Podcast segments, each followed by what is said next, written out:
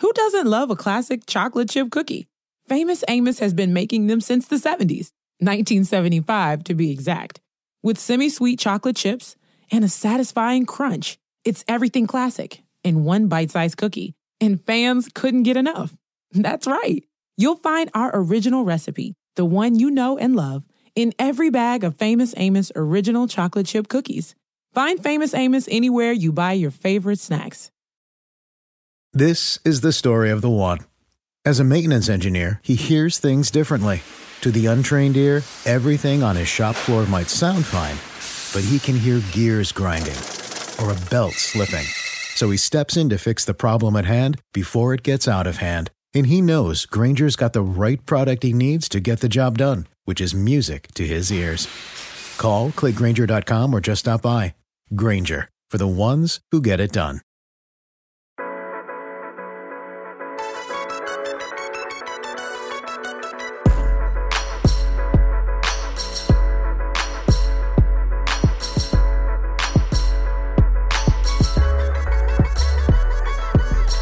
Hello, everybody. Welcome to the Rotoworld Football Show. It is our Week 14 recap. We're going to break down the entire Sunday slate. A lot of crazy action in the final week of the fantasy regular season as we try to get you ready for the playoffs. That includes, Denny, one of the least crazy games of the week, at least in terms of fantasy output. Mm-hmm. Really crazy. And unfortunately, in terms of who got injured in the Vikings 3 to nothing win over the Raiders, we were so, so close to the first 0 0 tie in decades in decades in the NFL. But Justin Jefferson in his first game back, what he makes it one or two catches mm-hmm. and takes a huge shot over the middle of the field and is literally hospitalized. Our old colleague Hayden Winks tweeting a literal hospital ball.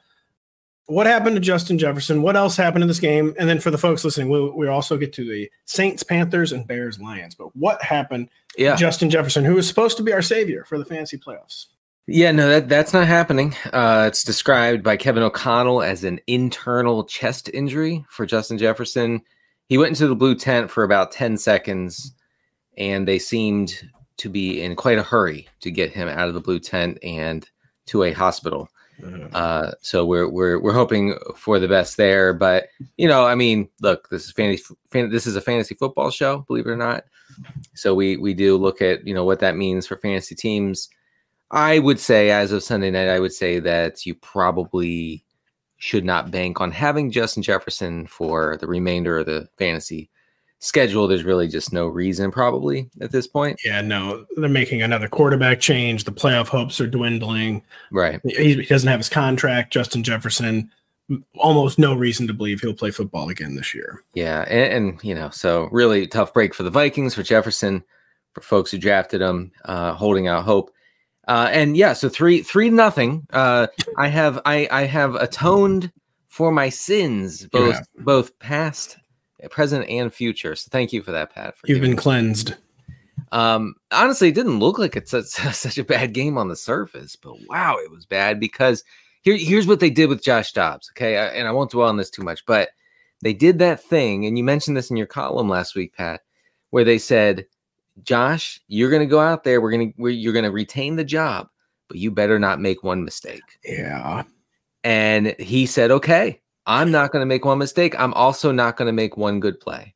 Um, and, and, you know, so, so there, so there was, there was nothing, nothing down the field.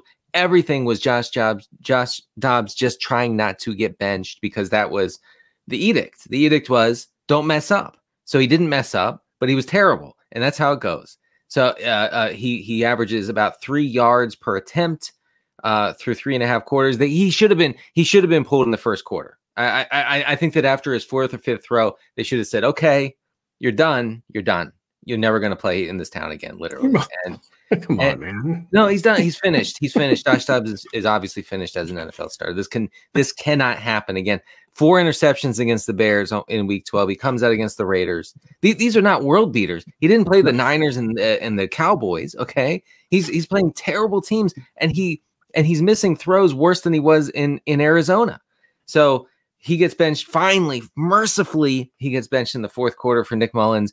and Nick Mullens wasn't great. He missed a couple throws, whatever. He's Nick Mullens. But I will say that I think, Pat, that Nick Mullens can uh, at least do a rough impression of the distributor role that Kirk Cousins had in this offense uh, early in the year, and that should be good for Hockenson. It should be okay for Jordan Addison. I feel like every three weeks there's just a new Viking start. I just really think that Glengarry, um, Hoover is going to still be able to keep Hockenson afloat, still be able to keep Addison afloat. They are really, really cycling through the quarterbacks. Yeah, Josh Dobbs with this the classic don't get benched, don't get and he's benched. Yep. and like you said, this had been percolating for weeks. His yards per, per attempt have gone from 7.9 to 6.9 to 5.8 to 2.7 against the Raiders. Wow. And they had no real choice. And it's just like that is that's what happens with backup quarterbacks. This is backup quarterback life. The returns uh, they like to diminish. they do. and they had diminished to zero with Josh Dobbs. And every reason to think that it'll be Nick Mullens under center for week 15 against the Bengals. They could go either way as a matchup. They allow a lot of big plays, but there might be a defense that be really happy to face a third string quarterback. So it's not like we're going to be streaming Nick Mullens with all 32 teams active. Probably like not. you said, just hopefully he can keep some of these pass catching options. Flaherty probably will. He's from the sling it Shanny system. Mhm, mhm. Um, not the Shanny slings. I don't even know what I mean by that. But uh, not the only injury for the Vikings. Justin Jefferson for me. Alexander Mattison Yeah. also hurt. What happened there? Yeah, Mattison sprained his right ankle. He was in considerable discomfort after the play. Um, it lo- looks like a problem. So we'll we'll have to watch his his practice participation, uh, especially later in the week. I I wouldn't be surprised if Ty Chandler gets a, a shot at the at the lead role uh, spot here if if Mattison sits out. You know that would be interesting because uh, Ch- Chandler's way better than Mattison. I don't I don't know what to say. He just is. I I, I just yeah, I just don't get it. So, um, oh, and, and and another thing, you know, with Mullens, there, I think you know, check downs galore. Uh, um, lots more passing attempts instead of rushing attempts. Dobbs Dobbs took off if his first read didn't work out, you know, and and I don't think that that's going to happen with Mullens. So so it sh- that should filter down to more uh, target volume for the backfield. So Chandler could be interesting. uh, anything interesting whatsoever happened on the Raiders side of the ball. We got a pick for Aidan O'Connell. We of course got zero points. 13 carries, 34 yards for Josh Jacobs, seven for 53 for Yeah. Davante Adams, uh, five for 25 for Jakobi Meyers. Uh, how, I mean, I, I guess Brian Flores has been doing a pretty good job Yes. uh, since the since basically the first month of the season with the Vikings defense. But why was it just so nothing for the Vegas Raiders? Okay, yeah. Two things about this. Uh, one, Davante Adams had 20 some yards until the last play of the game when the the Vikings just let him have a 25 yard reception. So just keep that in mind. Uh, Josh Jacobs suffered an ankle injury. He he uh, the sideline reporter said he would not talk to anybody, including the trainers on the sideline, and seemed very very upset about what had happened to his ankle. So that Yikes. that uh, we could be looking at Zamir White season uh, for for Week 15 if if Jacobs can't get right uh, over the next week. So just you know, stash him, stash White, or or if you have him, you might be actually be able to use him for the first time in your life. Um, yeah, this uh, this defense, this Minnesota defense, ESPN wrote wrote a piece about this. I think I read I mentioned on the Rotoworld Football Show where this defense is is is giving quarterbacks looks that literally no one has ever seen. Okay. That's great. And I can't really explain it, but the article does a really good job of explaining the mix of blitzing with zone coverage. And I I go headed into this game, I thought, I'm not sure Aidan O'Connell can handle an exotic defense that is showing veteran veteran quarterbacks something they've never seen in their lives. Um, so I just just keep that in mind from a fantasy standpoint. I think we need to keep in mind the Minnesota defense is for real, and so so uh, don't don't look at them as some sort of pushover or even or even like a middling matchup. I think that it's they're they're a tough matchup. Science is for real. Uh, no, sorry, I was just going to. It's not getting into yard sign territory there, but that sounds totally, um, totally reasonable explanation. Aidan O'Connell, week fifteen. Uh, again, you're not going to be streaming him in 12 team leagues with all 32 teams active. He is playing the Los Angeles Chargers. Maybe have reason for hope Oh, and to get weird and two QB or super flex. So keep Yeah. that in mind with Aidan O'Connell. But we can close the book on that game. Very strange game. Unfortunately, a very newsworthy game with who we lost, but just a very ugly game with the Saints 28 to 6 victory over Bryce Young, where Bryce Young and Derek Carr were, were trading blows, being the worst quarterback on any field on, on Sunday for a long time. Bri- Derek Carr finally, quote, emerged triumphant with two touchdowns, 119 yards only on 26 attempts. I mean, where, where to even begin this game? What was what was noteworthy from this game other than continued struggles for both teams? But of course, the Saints, the better overall roster, the better coach team, this the better team. Uh, not surprisingly, emerging triumphant eventually. Yeah, uh, so the, the the Saints did keep it run heavy. Uh, twenty three combined rushes for uh, Kamara and Jamaal Williams. Uh, they didn't run that many plays, so I know twenty three doesn't sound like a lot, but it, it was compared to the number of plays they ran. Um, and then and then the the Saints defense just overwhelmed Bryce Young, and you know Bryce Young in a muddy pocket with guys falling at his feet and jumping up in the air uh, no chance. No chance. I've watched a couple Bryce Young games in a row here, and I can tell you, you muddy the pocket, and uh, it is completely over for Bryce Young. Um, so he he, I will say, Bryce Young got a little bit unlucky. He hit DJ Chark. He hit him right between the numbers, which apparently is not a great spot to hit DJ Chark because Nope. uh, he dropped it on what would have been a 40 yard completion. Um, it could have been better. Adam Thielen had 75 yards. Could have been could have been over 100. Pat, if he had held on to a long ball. Uh, this this Saints defense gives up a lot of production to slot receivers. We need to keep that in mind. Uh, Go to the backfield. Chuba Hubbard 24 carries to 10 carries for Miles Sanders, but Miles Sanders had 76 yards on 10 carries.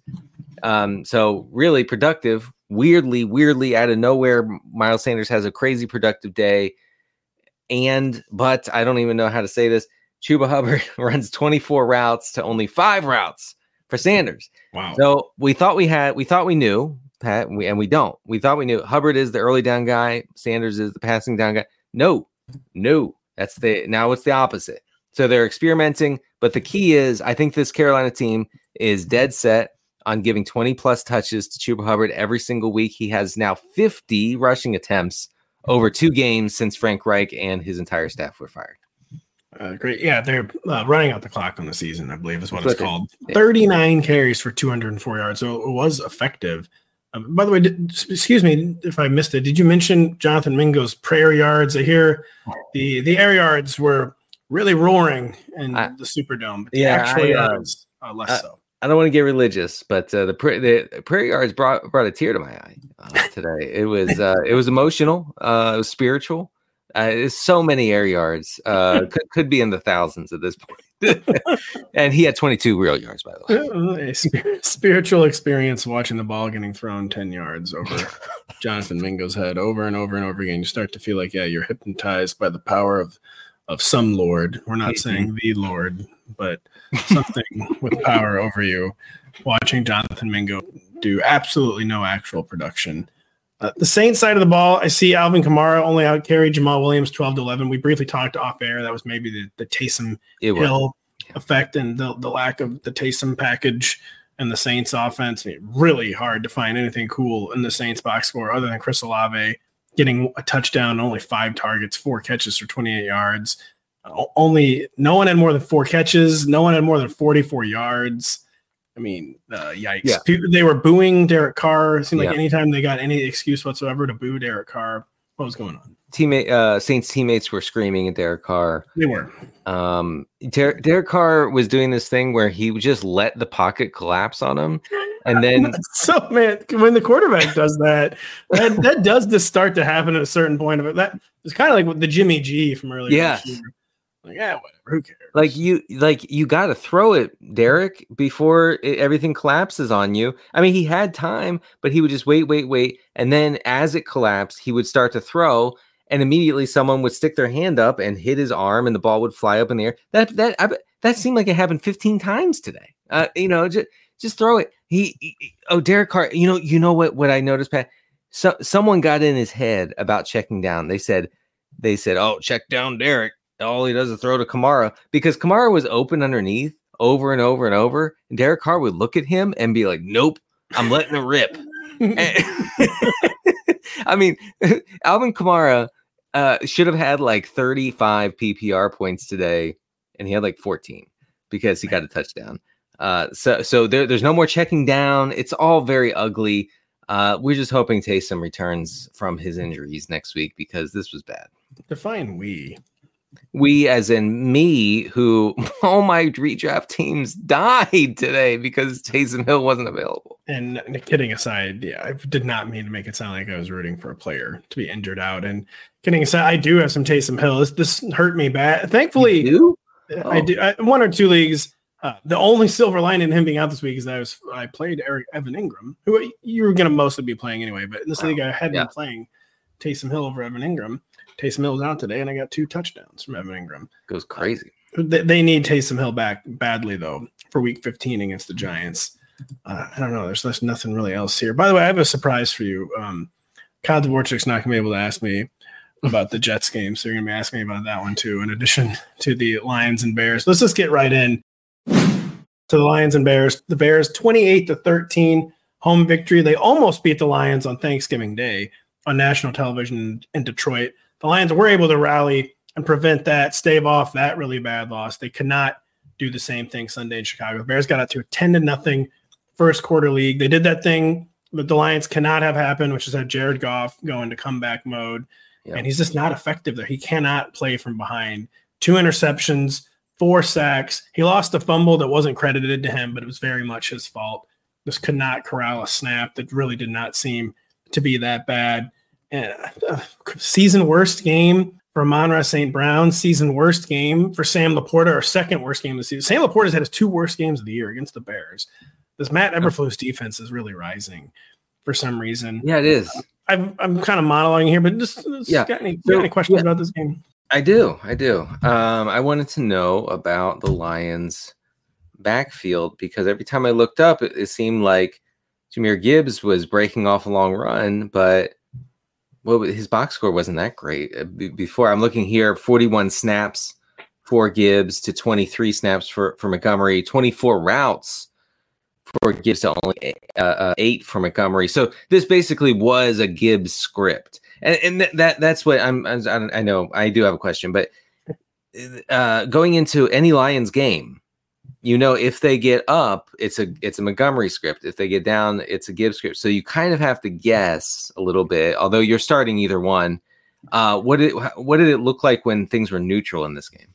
Well, they weren't neutral almost ever. The Lions got off to such a bad start, and it really was just the polar opposite of Week 13. They went up 21 to nothing in New Orleans, and then just rode David Montgomery all day. Even as the Saints came back and made a game of that, they're down 10 nothing in the first quarter here, and it just becomes a Gibbs game. And it really was that simple. I'm surprised that the snap disparity was that wide because the touch disparity and the production there, wa- there was no disparity. Jahmyr Gibbs out touched David Montgomery only 14 to 13. They both had 85 yards from scrimmage. They both had three catches for 19 yards, or one of them had three for 16, one for th- 3 for 19. Uh, Jahmyr Gibbs got the all important touchdown, uh, which was a 12 yard rush where he took a pitch. Mhm. Ne- this is how bad the Lions' offense was. Neither back got a single touch inside the 10 yard line. They just Wow. were not having a good day offensively. Jahmyr Gibbs, too, something that did not show up in the box score, had a really bad drop. Uh, there might have been like a 40 yard touchdown on a third down in the first half. And then the very next play, Jared Goff threw his first interception. Uh, that was a bad mistake. They did stick with Jahmyr Gibbs after that. They're, they're long past the point of benching Jahmyr Gibbs for a mistake. But uh, David Montgomery was lucky to get the yardage he did. Uh, but yeah, this it's just so bad for the Lions offense that they, not even a single handle inside the 10 yard line. That's how Yeah. sideways things went in Chicago. Yeah, I mean that that when that happens, it's it this team can't survive because it's not it's not it's built in a very fragile way, and and and the way is you're hiding Goff as much as possible. You're just hammering the run. When you can't do that, you have to open it up. It makes this it makes this team very vulnerable. I know I'm on Ross St. Brown, very good player, but I don't think that he's the sort of like sort of guy who can will your team to victory like a Davante Adams or uh, a Justin Jefferson, you know, Tyreek Hill, those those guys. So it is that that is a tough tough uh, road to slay for the. Uh, And, it, and just speaking to your point, the Lions' struggles in defense are, really are bleeding over to the offense because they're just not getting the game scripts they want. And Monroe St. Brown had cleared, not that this is like the highest bar, but he had not been under 50 yards all year in any of his first 10 games. Now, each of the past two weeks, he's been under 50 yards. Mhm. And one of that, again, that was the game where they went up 21 to nothing on the Saints last week. There's no real excuse for not getting 50 yards against the Saints. You can't really blame that on the Lions defense, but this this defense is making things haywire for the offense, and it, this is making life a, more unpredictable. If you've got Amon-Ra, if you have Sam LaPorta, and then like you said, if you're trying to predict this Lions backfield, because we know how it's going to shake out. Uh, depending on the game script, we just can't really predict the game script right now with how much this this defense is struggling. Can we move over to the Bears here? I have a question about the pass catchers. Uh, DJ Moore dominates with a 32% target share uh, on the day. Of course, in the Bears offense, that means nine nine targets, which is not bad. Yeah, that's not bad. Uh, no, it's not terrible. Uh, also had three carries, took one in for a touchdown. Uh, was there was there anything else, any other action in the passing game beyond DJ Moore? I'm not seeing much. No, very, very nar- narrow target delineation, which we of course like. It's all DJ Moore. It's all Cole Kmet. Uh, Darnell Mooney did have seven targets, but I, I think he has seven total catches in his past four games. And the theme just is DJ Moore is finally found a quarterback who treats him like an alpha. And he's a wide receiver one, just a clear wide receiver one when Justin Fields plays, including even for week 15 when all 32 teams are active, including even for a tough matchup and the Browns. I just don't see how you leave DJ Moore outside the top 12. Right. They treat him like an alpha. He produces like an alpha. They're manufacturing touches for him, like you said, with the three carries. The rushing touchdown was the first of his career.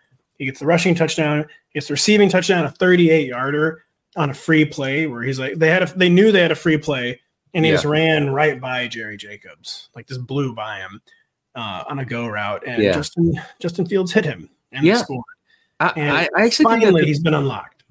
Yeah, I'm sorry. I, I actually think that's a really good sign for Justin Fields that he's able to make that play. And I know that sounds funny because it's like a free play, but Justin Fields has not always been able to recognize A, that it's a free play, and then B, make a really good throw to an open receiver uh, and, and for a touchdown. I mean, that that that was a I think that was a positive little thing there for the Bears.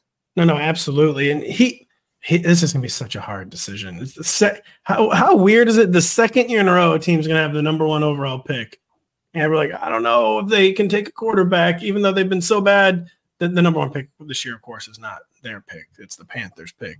Yeah. But I, I still don't know how they can really pass on like Justin Fields, even though he's proven to be a legitimate NFL starter. They might have to like shoot for the moon again, but man, he's going to do everything he can to make this decision. We're going to learn a lot about Justin Fields in Chicago against the Browns next week. That's going to be a really, really stiff test. Then he has the Cardinals in Week 16, where Mhm. hopefully we hopefully learn a lot too. In that kind of matchup, he just stuffs Yeah. the stat sheet. And the kind of game where he to stuff the stat sheet. Here in the backfield, by the way, D'Onta Foreman came back and immediately reclaimed the lead in this backfield. They're just kind of making it up as they go along, it seems like, but they really like D'Onta Foreman down the stretch. I think he outtouched Khalil Herbert and Roschon Johnson. a combined 14 to 4. Khalil and Roschon combined, I think, for over 30 snaps. D'Onta was about 40 snaps. Uh, so it's not like the committee is dead, he's the clear, clear leader. He's the only real option between the tackles. Uh, but you know, they're playing the Browns in week 15. The Browns are more vulnerable on the ground than through the air. But I just don't really see why you want to be featuring any of these guys in the first week of the fantasy playoffs. We know some teams will. But D'Onta Foreman's gonna be the only one I think with any flex relevance for week 15. So you, by the way, speaking of rushing, you have uh, Justin Fields 12 rushes for 58 yards and a touchdown. He actually led the team in rushes. Uh, uh, Foreman had had 11. So that it's that's more uh, of that uh, that rushing opportunity that we've wanted from Fields. We've gotten that lately. Uh, his fantasy prospects are a whole different ball game with that sort of uh, that sort of usage. They are, and yeah, by the way, real great for D'Onta Foreman. He watched his quarterback and his number one receiver score rushing touchdowns. Yeah. Wow. he did not. I'm sure he was just loving life there. No, he, he was the starter. Real quick before you go, Denny, I will have we'll talk about the Texans and the Jets. Where I don't know if you'd call this a surprising result or not. A team that was already missing Tank Dell, and the Texans lost Nico Collins like in the Mhm. opening moments of the game. He suffered a calf injury basically instantly. Uh, swirling, driving rain. It wasn't really swirling. It was driving rain though in New Jersey, and the Texans lose thirty to six. He had negative net passing yardage at halftime. CJ Stroud, and the real, real unfortunate thing Uh, Quinnen Williams on a fourth quarter late in the game is just following through on a hit pretty unnecessarily. I, I don't want to say it was a dirty hit from Quinnen Williams. It was the kind of hit that just didn't need to be finished. And he finished the hit, uh, knocked CJ Stroud over, and he whipped his head into the turf and suffered a pretty clear concussion. It's just so unfortunate. Now his status is really, really unclear for Week 15. Just a calamitous overall day for the Texans. Yes. They don't know CJ Stroud. Uh, Nico Collins had already been battling calf issues issues mm-hmm. in November. Hard to see how he plays in Week 15 against the Texans. And boy, in Tank Dell and Nico Collins' absence, no one stood up. The second straight zero ball, as Kyle Dvorchak would say, for Noah Brown since wow. he returned. He now has zero catches on seven targets in two weeks. Uh, Robert Robert Woods one catch for negative two yards. Hmm. Um, mm. So I talked about all the bad stuff the Texans did. We should probably talk about the good stuff the Jets did. But yeah, yeah. What, what, what, comes to mind when you look at this box score, Tenny? Uh, comes to mind is uh, I guess Zach Wilson is indeed battle tested as he's, he's good now. Hackett. He's good now. Uh, 300 over 300 yards. Uh, peppered Garrett Wilson with targets. Xavier Gipson is is again a thing. I I, I have to say, Pat, I played Gipson in some DFS lineups. I just want to, I just want the people to know. You're a um, sick individual. It's fine. I am. Uh, 3100 on DK. Look pretty good. Uh, so, so yeah. So Wilson apparently looked or operated as a real NFL quarterback. What were the Texans struggling in, in, in coverage, or was this just Zach Wilson making the throws finally? A little bit of both. I mean, it, it's so weird. As CJ Stroud crumbled in these conditions, missing his top two receivers. Zach Wilson, he was aggressive. He seemed like he was kind of having fun which has very rarely been the case. Not necessarily his fault, of course. Only the third 300 yard game of his career. Uh, only a second two touchdown game of this season. It wasn't a turnover free day. He, he did lose a fumble at the end of a scramble. It wasn't like the worst fumble you'd ever see. It was kind of it was kind of a Josh Allen type turnover he shouldn't be making.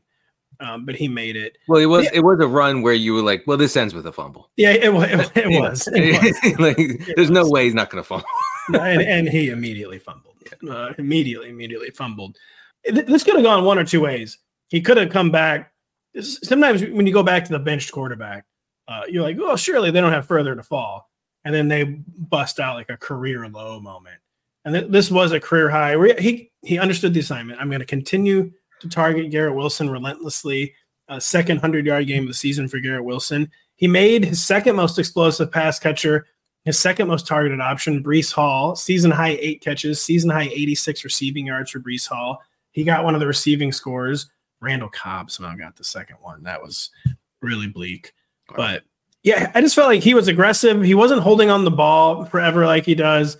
He made sometimes, you know, when Zach Wilson would leave the pocket, you're like, well, here comes a pick or like a fumble, but they actually just produced big plays a few yeah. times on Sunday. Uh, really, really difficult to read too much into it. They have a really tough week 15 assignment um, and going on the road against the Miami Dolphins. So probably going to be a one-off performance, but a good moment in a career that has not had very many of them.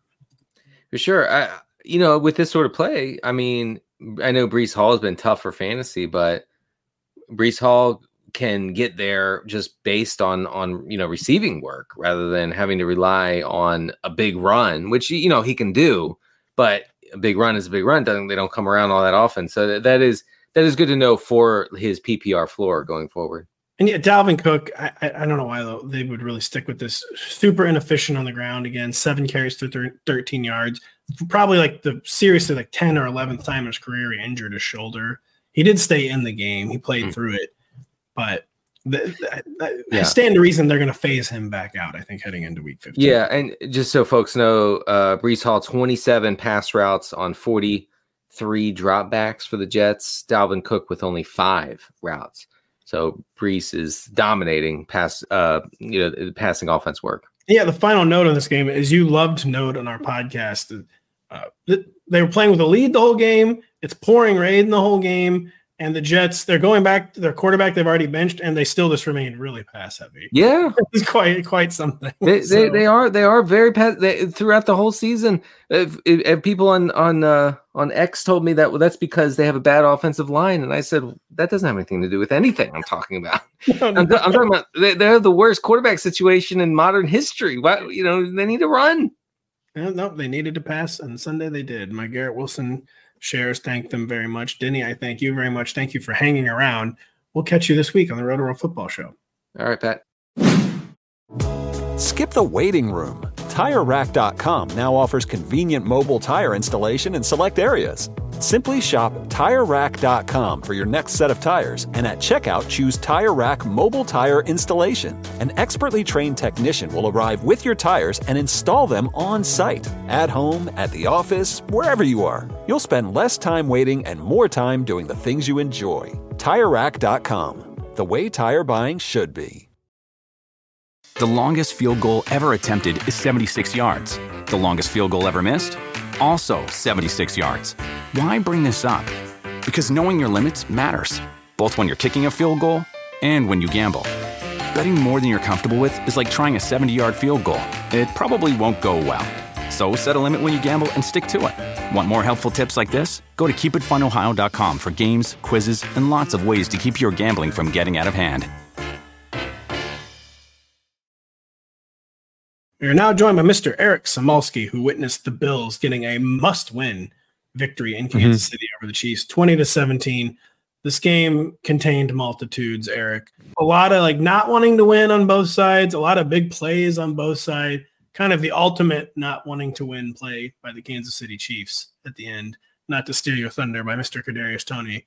You can take us through. Maybe tell us how this game ended and then start with the quarterbacks, who again, that's really where the multitudes are. Josh yeah. Allen, Patrick Mahomes, not having the kind of years they envision. Not that they're struggling, but just a lot going on there.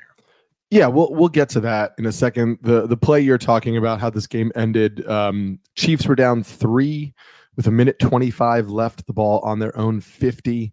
Um, and Patrick Mahomes threw 25, 30 yards down to Travis Kelce, who um, cut up the middle of the field and had all of the Bills uh, defenders swarming on him and made the ridiculously heads up play to lateral to Kadarius Toney, uh, who waltzed into the end zone for a touchdown that won the Chiefs the game. Only he was lined up in the neutral zone. Um, and so it was an offsides on Kadarius Toney, Uh, and they moved the Chiefs back, obviously, and then um, two straight incomplete passes uh, one with you know the Bills in in Mahomes' face, and he kind of had to throw it away, and then just another uh, coverage sack. Um, and look, it it sucks that that's the way the game ended. I mean, nobody wants the way the the game to end, but like with things like offsides, I mean, you have screenshots that I'm staring at right now of Kadarius Toney lined up in the neutral zone. I mean, he's very clearly lined up offsides. So, you know, Andy Reid after the game saying it's embarrassing for the National Football League, um, and Jerick McKinnon after the game saying that the refs had it out for us. Um, he was offsides. I mean, like, you know, we've seen refs uh, involved in a lot of games. Um, I know the Chiefs aren't used to being on this side of it. Um, oh, come on, man. and there were there there were there were some bad calls. Look, there were some bad calls. I'm not gonna. I mean, I think we've we've all watched enough NFL games this year that like every single team in the NFL could have a narrative of like the refs were out to get us. It is feeling a little worse than usual this year. It does. It does. Why. Every team has legitimate qualms about the officiating. And if you want to go through the whole game, for sure. I mean, I'm just talking about on this one play. Unfortunately, he's lined up off sides. Toney looked good at the start of the game too. Like he they were using him, and then he dropped a pass, and then was nowhere to be found well, for two quarters, and then this happens. Um, and this is kind of a microcosm for Mahomes. It's like what you talked about at the beginning. Like Mahomes continues to make plays that only he and probably Josh Allen can make. Um, and that's what was so crazy about this game is you have these two quarterbacks who are so clearly trying to elevate teams that continue to shoot themselves in the foot, doing things that no other two quarterbacks can do. And sometimes it's great, and sometimes it was not working, and you were having these three and outs and these these offenses that you know 20 to 17 is not a Chiefs Bills game. That's not what we're used to recently. Um, and so from Mahomes' side, you know, we talked about the Rashee Rice breakout um, a couple weeks ago. It is here to stay. Um, he led the Chiefs in catches, tied with Travis Kelce for the team lead in targets, had 72 yards and a touchdown. Could have had another touchdown in the first half. He and Mahomes weren't on the same page, and the you know the throw was a little off target. and Travis Kelce led the team in receiving, six catches, 83 yards. Um, obviously, all of those yards on that lateral play, uh, you know, that would have been over 100 yards receiving, probably like over 110 for Kelce. They get the Patriots next week. Should probably be a smash spot for those two guys, but they're really the only two pass catchers you can play for the Chiefs. My really two quick thoughts and all the great info you just shared. Travis Kelce is obsessed with lateraling, lateraling. He's like one of the only players in the NFL who will ever lateral, and yeah, it's a real shame for him. And Mahomes, you said he's doing everything he can to elevate this team, and he's kept his composure basically his entire career. Yes. And for the first time ever, I saw him lose his composure at the end of the game. I thought he was yeah. upset. I thought they were claiming that Von Miller was offsides, but like you said, after the game, they revealed they were upset about the Kadarius Toney offsides call, which I do agree. I don't really know how you could be upset about. He was clearly offsides. It was the first time I ever saw Patrick Mahomes lose his composure yeah. like that. It was going nuts on the refs. And you know what? Like he should. You know what I, I like? He's he, been, yeah, as you like mentioned, the, he's been yeah. a composed and and you know put together quarterback forever. And like he wasn't, you know, the game was over at that point. It's not like he's like losing his cool, you know, DK Metcalf style in the middle of a game. um, you know, and it's frustrating because he's being asked to do so much without a lot of really without a lot of starting caliber help. Um, and the the the talent around him has dwindled over the last couple of years. And then obviously, you know, losing Isaiah Pacheco, hopefully for not for too long, but Andy Reid was cryptic about it last week that it, it could was. be multi-week and and who knows? I mean, it's a brutal blow and it's it's a lot on Mahomes' shoulders and you know somebody who's used to that level of excellence isn't going to take it lightly. And for our purposes like you're still starting him obviously. Um, but he is not a top five quarterback in fantasy purposes right now because he's not he doesn't have that ceiling that we're used to. He doesn't have the the Jalen Hurts, Josh Allen, you know, Lamar Jackson ceiling. He might not even have the Justin Fields ceiling right now. The consistency, obviously, way better.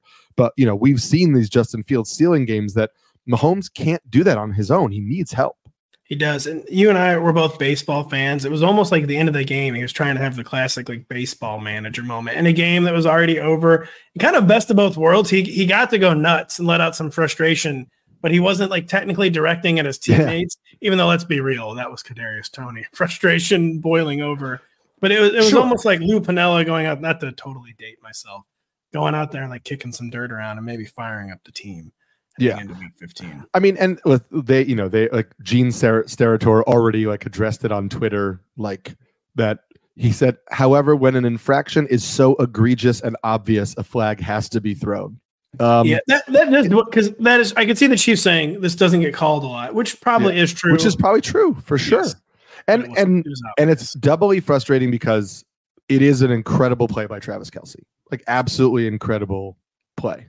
Um, and and you know we talked about without Isaiah Pacheco, it was a muddled mess in the backfield. Um, you know, Andy Reid said it would be Clyde Edwards-Helaire. It, it was for the you know, up until eight minutes left in the first half, Jerick McKinnon had one touch. Um, it was all Isaiah Pacheco. He looked fine, um, but he wasn't getting a lot going. He ended the game with 11 carries for 39 yards. He did have uh, 29 yards receiving on two catches, which was more yards receiving than McKinnon. But McKinnon got the rushing touchdown. And in a way that's like super frustrating if you're banking on Clyde Edwards Helaire, is that rushing touchdown was a seven yard rush seven yards out is supposed to be Clyde Edwards Helaire. But it was a third down play. Mahomes audibled to a run because he saw something in the coverage and McKinnon converted. So I still think McKinnon's probably the better back for fantasy because even though Edwards Helaire outpaced him as a receiver today, like we know that's that is McKinnon's wheelhouse. Um, the issue is that it's the Chiefs next. I mean, sorry, it's the Patriots next week, which sets up for Clyde Edwards Helaire because the Chiefs really should be up and, you know, controlling that game in the second half. Ho- hopefully not famous last words there. The the, the Patriots, you got they got the against uh, Mitch Trubisky and of yeah. course and Bill Belichick going on college game day. I mean the the Chiefs have lost three of their last four.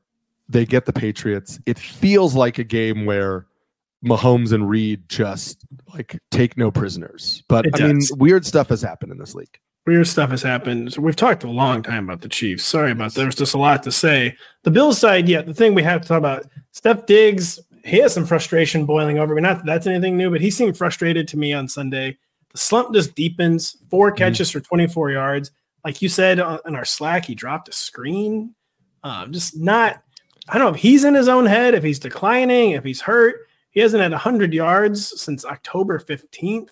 Mm-hmm. What did you see from Stefon Diggs? What do you think is going on with Stefon Diggs? Yeah, I'll I'll try to make this side quicker since we did go long. On No, no, there was just there's a, a, lot to talk yeah. about this game. I listen. Diggs was going up against L'Jarius Sneed, who's a very good corner, um, and Sneed was winning the battle. I mean, that was just kind of the way it was going. Also, in the first half, the Bills had so much success throwing to the running backs and tight ends that they didn't even really try to get Diggs the ball because he was covered and the other guys weren't. Um, when they were trying to scheme him touches in the second half, it was a lot of screens because Allen, Josh Allen was not getting time in the pocket to throw down the field.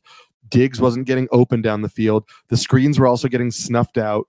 Um, so it was just a frustration game against a good defense.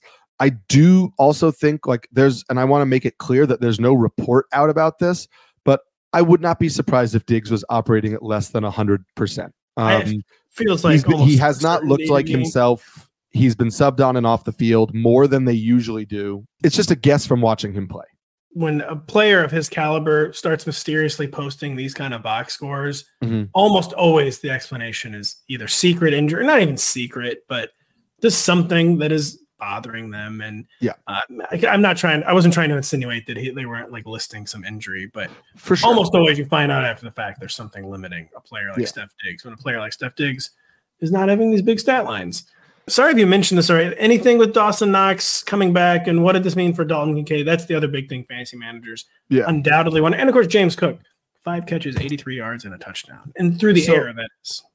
So the stats don't look good for Dalton Kincaid, five catches for 21 yards. However, his five catches were tied with James Cook for most on the team. His eight targets were uh, second to Stefon Diggs on the team. Um, so I would just encourage you not to to box score scout on this one, just because it felt like a day where the Bills' offense wasn't able to get a lot going through the air. Um, we don't have the snaps right now at this point in terms of how many snaps they played. What we do have from next gen stats is the average receiver separation on the game. Uh, Dawson Knox had an average of 4.47 yards of separation.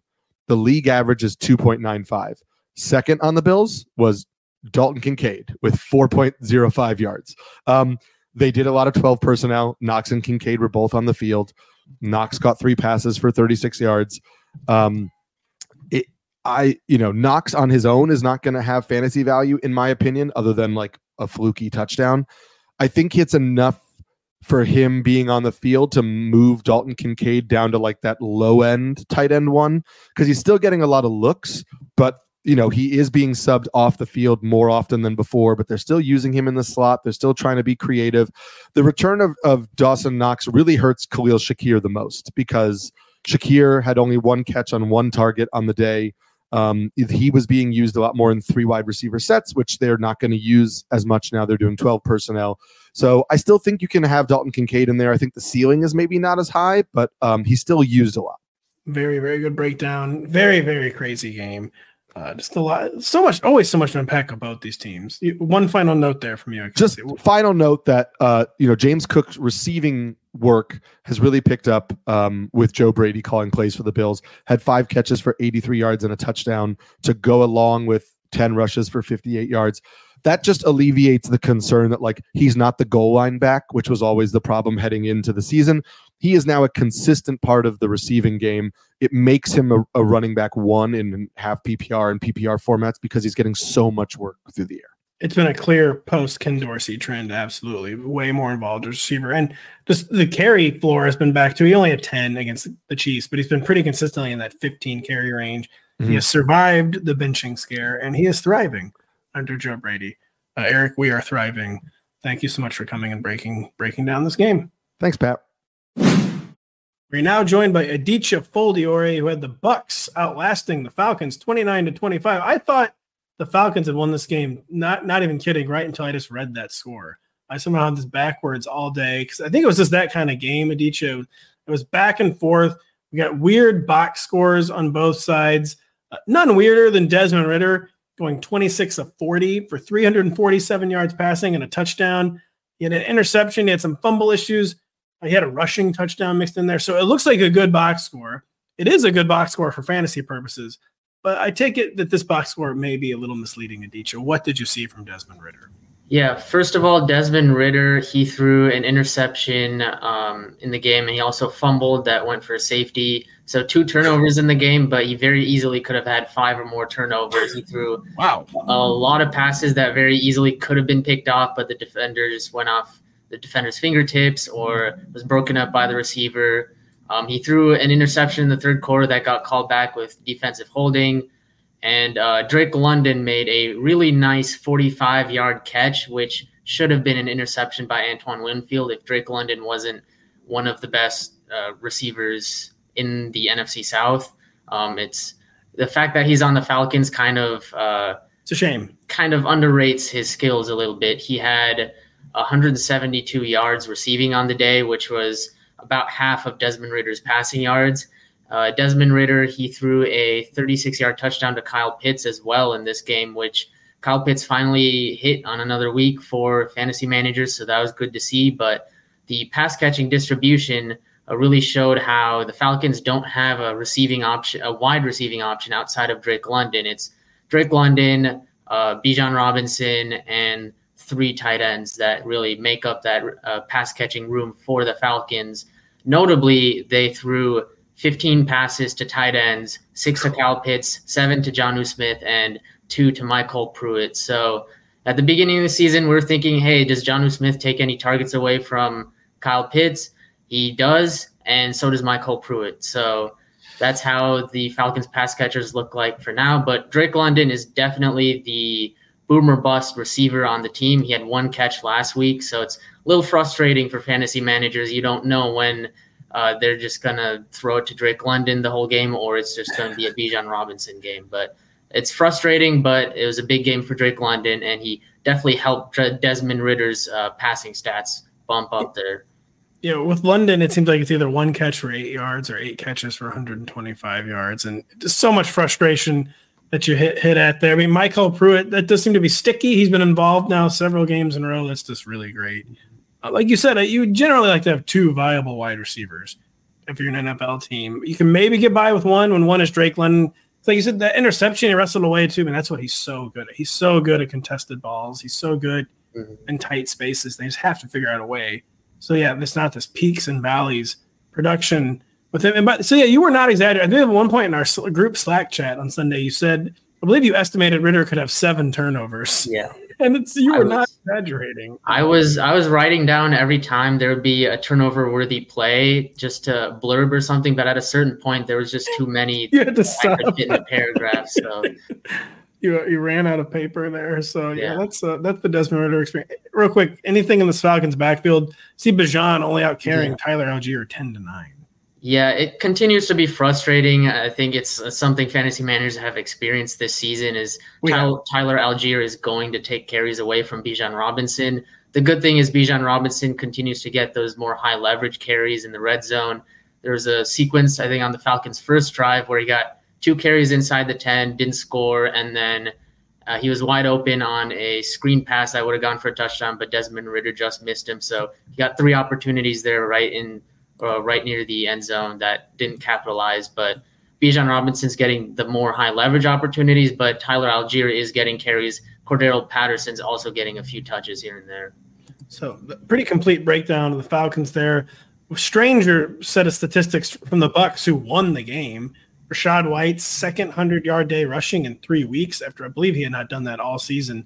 Mike Evans has the big game to get to a thousand yards last week, and then it's like pieces out this week. One catch for the, he has he posted a Drake London one catch for eight yards, and Chris Godwin his usual stat line five for fifty three. Rachaad White also had a receiving touchdown. What was going on with the Bucs offense? Yeah, the Bucs offense wasn't really able to get too much going, especially in the first half. The Falcons were taking away a lot of those deep targets from Baker Mayfield, so a lot of the early completions were shorter throws. So Chris Godwin was mixed in between the sticks, and uh, Rachaad White and Chase Edmonds each had two catches, uh, short yardage passes for sure. Um, Cade Otton was mixed in as well this game. He scored the game winning touchdown. But Mike Evans, he had just one catch one target in the first half. Uh, that had a little bit uh, to do with the fact that the Falcons were doing a good job of taking away some of those deeper targets that Mike Evans was getting in weeks past. Uh, he finally made his first catch in the third quarter, but was not heard from again. He almost scored a really nice touchdown, but couldn't get both feet in bounds. So, an off day for Mike Evans. I don't expect that to be the norm going forward.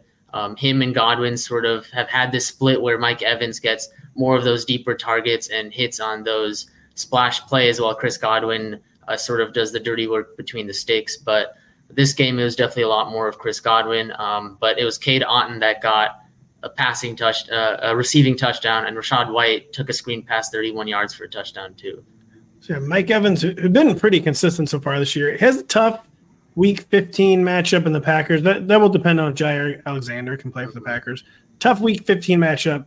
Uh, then he has an amazing Week 16 matchup in the Jaguars. If you can survive Week 15, in Week 17 he gets his arch nemesis Marshon Lattimore in the mm-hmm. Saints. So kind of a mixed fantasy playoff schedule for Mike Evans, but we, would at least expect a big day against the Jaguars. Uh, have you put a bow on this game, Aditya? Is there anything else we need to say? We told the folks all there is to know about uh, Bucs Falcons.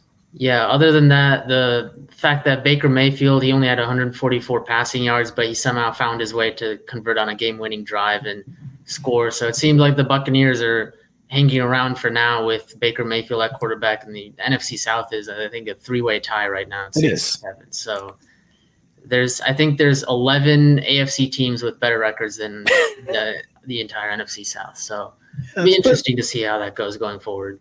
Buffalo, Buffalo, New York's in the American South, right? We can throw we can throw Buffalo down there and get the Bills in the playoffs. Baker Mayfield, one of the most shocking, shockingly consistent floors in all of fantasy football, even though it's a QB two. Aditya, you have a very high floor, very high ceiling on our weekly hits. You always give us the facts. Um, thank you so much for joining us. Thank you. We're now joined by Lawrence Jackson, who had the 49ers and Seahawks rematch of the 49ers kind of blew out the Seahawks on Thanksgiving night here on this network known as NBC. It wasn't quite as lopsided on Sunday, Lawrence. It was a pretty competitive game for a while. Kind of surprising since Geno Smith was out with his groin injury. Drew Lock came in, two touchdowns, 270 yards. Uh, we got some uh, some of their Seahawks receivers got home. Uh, Tyler Lockett had a good PPR day. DK Metcalf got the touchdown. But we got to start with the 49ers, where not everyone got a touchdown, but everyone got their numbers. Uh, Brock Purdy, especially guys, numbers 19 of 27, 368 yards, two touchdowns. What did you see from Brock? Is the box score as good as the eye test here? I mean, and you and I were kind of talking off air. Is the Brock Purdy MVP talk going to start? Um, I, I think the Brock Purdy MVP talk is already started, and I think it's you know, you know he's on probably the best team in football, and he happens to be the quarterback of that team. Um, so you know that's just kind of how it goes right now. But when you watch the totality of the offense and how they operate, it's clear what they want to do. Obviously, they're a well coached team on both sides of the ball, and the game plan is simple: get your guys the ball and let them go to work. Yes. Um, the Niners actually got off to a, a bit of a slow start. Uh, the Seahawks had a little uh, 10 to 7 lead on them there early on. Uh, but they, they finally got it together. And I think when Brock Purdy hit Deebo on that uh, 54 yard touchdown run, that's when they kind of was like, all right, it's, it's time to get going now. Because even before, you know, they went, the Niners went down and scored immediately. We'll talk about CMC in a second. But, uh, you know, as, as long as, uh, you know, as long as Brock Purdy is under center and he has, you know, he's got Trent Williams there at left tackle. He's got Deebo around the formation. Obviously, Christian McCaffrey. He's got all his weapons and all his players on offense. He's going to be able to do good things, and that's really all you could ask of the guy. He go out there and you know he do his job, and that's why they're all successful, and that's why he Brock Purdy is a successful quarterback in fantasy. Absolutely. It couldn't have said it better. It's kind of somewhat similar to the Tua Tagovailoa, Tagovailoa situation where he, he gets knocked for like, well, there's so much talent around him. Like, well, like you can put a, a lot of guys in the system would not have as much success as him. But I do. I think the reason Brock Purdy probably won't win the MVP is once we really get into like the granular details MVP debate. People are like, well, he's not even the most important skill player in his offense. That's Christian McCaffrey, and then well, he's not even the most important overall player in his offense. That's Trent Williams. You know, Deebo is Yeah. maybe the most versatile weapon in the NFL. I think he might get he might just get like dinged to death in the MVP debate, but Yeah. Well, a guy, a guy like Brock Purdy, Pat, is like you've like we've seen this 49ers team go and almost win a Super Bowl with another guy. Um, a guy like Tua, we saw a quarterback take his spot late in the season and in the playoffs, and it looked completely different. Um, but uh Brock Purdy, I would say definitely Brock Purdy is a a better version of the guys, the you know the Jimmy G's and the oh yeah, Nick Mullens and C.J. Beathard's, whoever Yes. they had, yes. you know, running. But it's you know it's similar. Like I said, they almost won the Super Bowl. These guys, but when it's time for him, when it's it, man, if he keeps putting up the numbers, like I, mean, they they play the Cardinals next week too. Oh my god, so Didn't you know know it could. might get real, is what you're saying. and, and CMC didn't score a touchdown today. Like that's the the two guys, the two non quarterbacks you looking at for MVP is CMC and, and Tyree Hill, and CMC didn't score this week, so you know his his odds are getting longer. Man, Brock Purdy can really stuff the statute here in the final month. By the way, he has Arizona and the Commanders.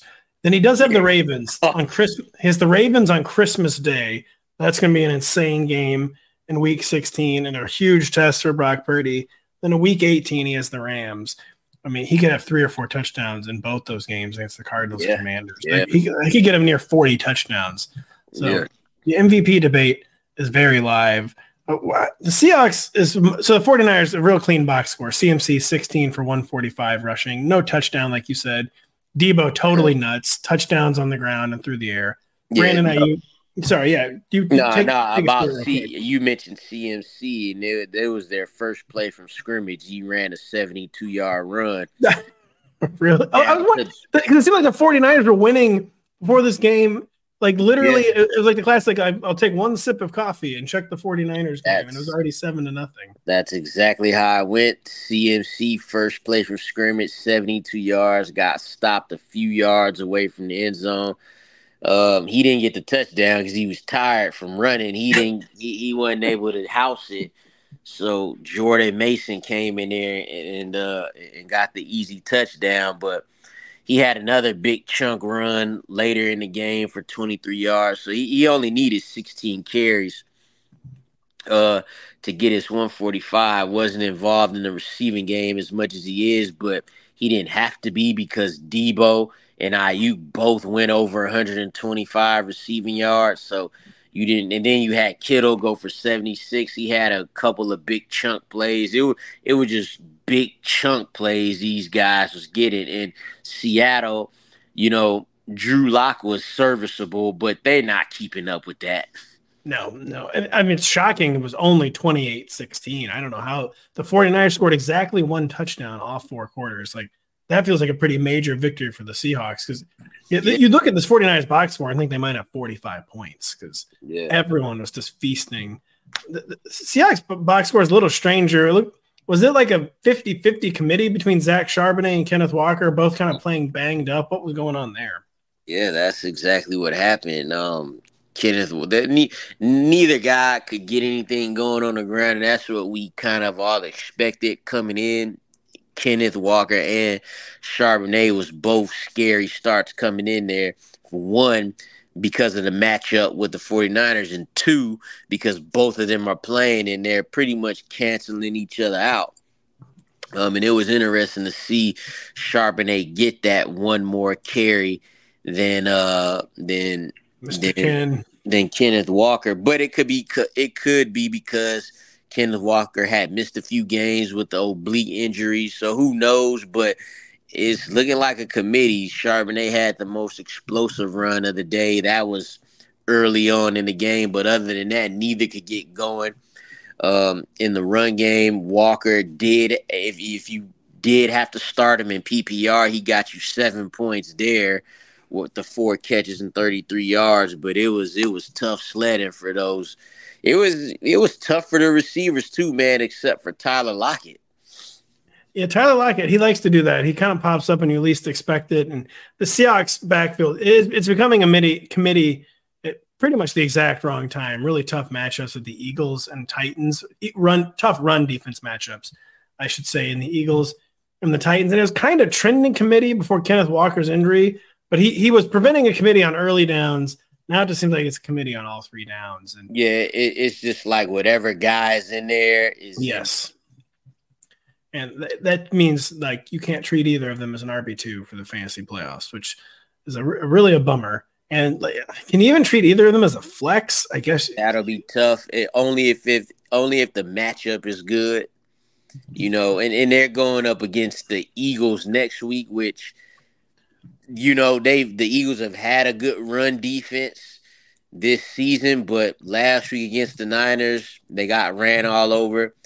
Dallas Cowboys are currently running all over them. Yes, they are. You know, so eh, who knows? But that, that that's a, the matchup had to be really good. Like I'm talking Carolina Panthers run defense, Arizona Cardinals run defense, Washington Commanders, you know, teams like that. And yeah, that's not really walking through the door for the play. They have the Steelers in week 17. They've been kind of a back and forth run. They do have the Cardinals in week 18 but too yeah. late by then. Yeah, we'll be done playing fantasy by then. We will. at least. uh, okay, I know. There's going to be some stray leagues out there still going. I have a points only league that goes through week 18. Any final thoughts on the set? I mean, Drew Lock was surprisingly competent. He had two interceptions. I don't know if he had any fun, no fumbles, uh, but only two interceptions. Quote 270 yards against this 49ers uh, defense. Pretty good outcome for Drew Lock. But like you said, Tyler Lockett six for 89.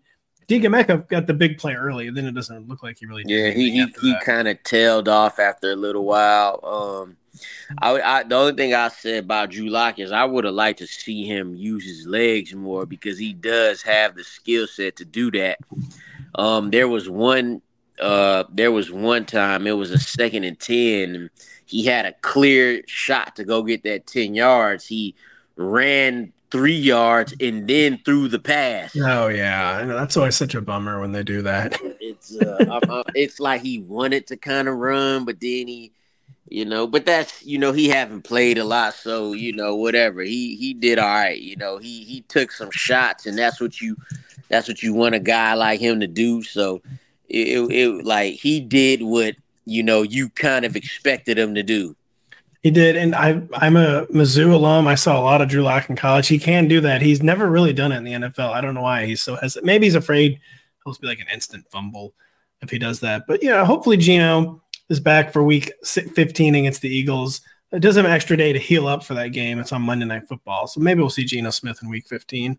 Um, we'll see Lawrence Jackson in week 15. Lawrence, uh, thanks for stopping by and discussing this game. Yeah, no problem, man. Is there such a thing as a traveler? Not a Delta.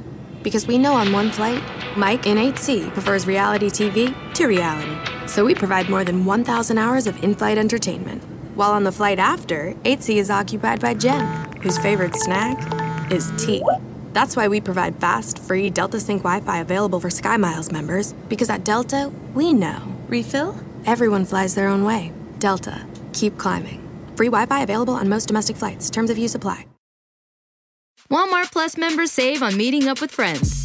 Save on having them over for dinner with free delivery with no hidden fees or markups. That's groceries plus napkins plus that vegetable chopper to make things a bit easier. Plus, members save on gas to go meet them in their neck of the woods. Plus, when you're ready for the ultimate sign of friendship, start a show together with your included Paramount Plus subscription. Walmart Plus members save on this plus so much more. Start a 30-day free trial at walmartplus.com. Paramount Plus essential plan only. Separate registration required. See Walmart Plus terms and conditions. We are now joined by Zach Kruger, who had the game of the day and the Ravens outlasting the Rams 37 to 31. And then one of the lesser games of the day, and the Broncos beating the Chargers 24 to 7 as Justin Herbert departed with a broken finger on his throwing hand. Very, very bad news for fantasy managers, but we'll start with this Ravens Rams game. 68 total points, Zach. Fantasy managers getting what they needed from both teams Uh, but more so on the Ravens side, Odell Beckham, four for 97 and a touchdown. Isaiah Likely, five for 83 and a touchdown. Zay Flowers, six for 60 and a touchdown. We got Keaton Mitchell out carrying Gus Edwards, though not finding the end zone. We got Lamar Jackson having a huge day through the air. The Ravens finally having a, kind of an overdue fantasy explosion. I just laid out the box score. What was going on with this Ravens offense? And it's finally, again, just, just giving the people what we wanted because they've been doing it in real life, but it just hasn't always been translating to fantasy. Yeah, well, so so the Ravens in this one early on, they got a lot of really free looks that Lamar Jackson just absolutely capitalized on. Um, on their first touchdown of the game, it was a 54-yard touchdown to Isaiah Likely off a of play action. Uh, Jackson ran the play, Likely snuck out on the left side of the field with all the rest of the secondary basically focusing on the right side and whoever was over there um, as far as receivers and, and, running backs go.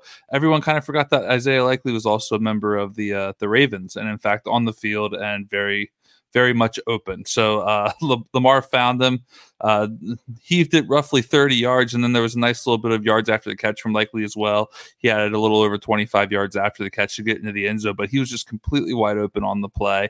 Um, obviously, those 54 yards made up the chunk of his day. He finished with 83 yards um, on the day total. But then uh, on the following drive, it was Odell Beckham Jr., who had already had a very impressive 20 uh, yard catch, actually. The OBJ continues to look more and more like the OBJ of old, which is great for the Ravens who are down Mark Andrews. I, am sure he lacks a little bit of explosiveness at his advanced age and plus two torn ACLs in the past, but I, I, think OBJ continuously looks slick on his routes. I think he still looks just as elusive as he has in the past with the with the ball in his hand. I think he reads angles well in the fields and just he he his anticipation of where defenders are who are trying to bring him down after he gets the ball is just is just top notch. He continues to just show excellent field awareness, uh, and it's benefited the Ravens this season. And he just continues to kind of slowly progress into looking more like a player who could really be crucial for them towards the back half of the season. Um, only four catches, like I said, on the second on the drive after the Likely touchdown. OBJ, it was his turn to leak out past the secondary. He got behind all the safeties and everybody um, for a deep score after shaking his defender. That was a 46 yard touchdown.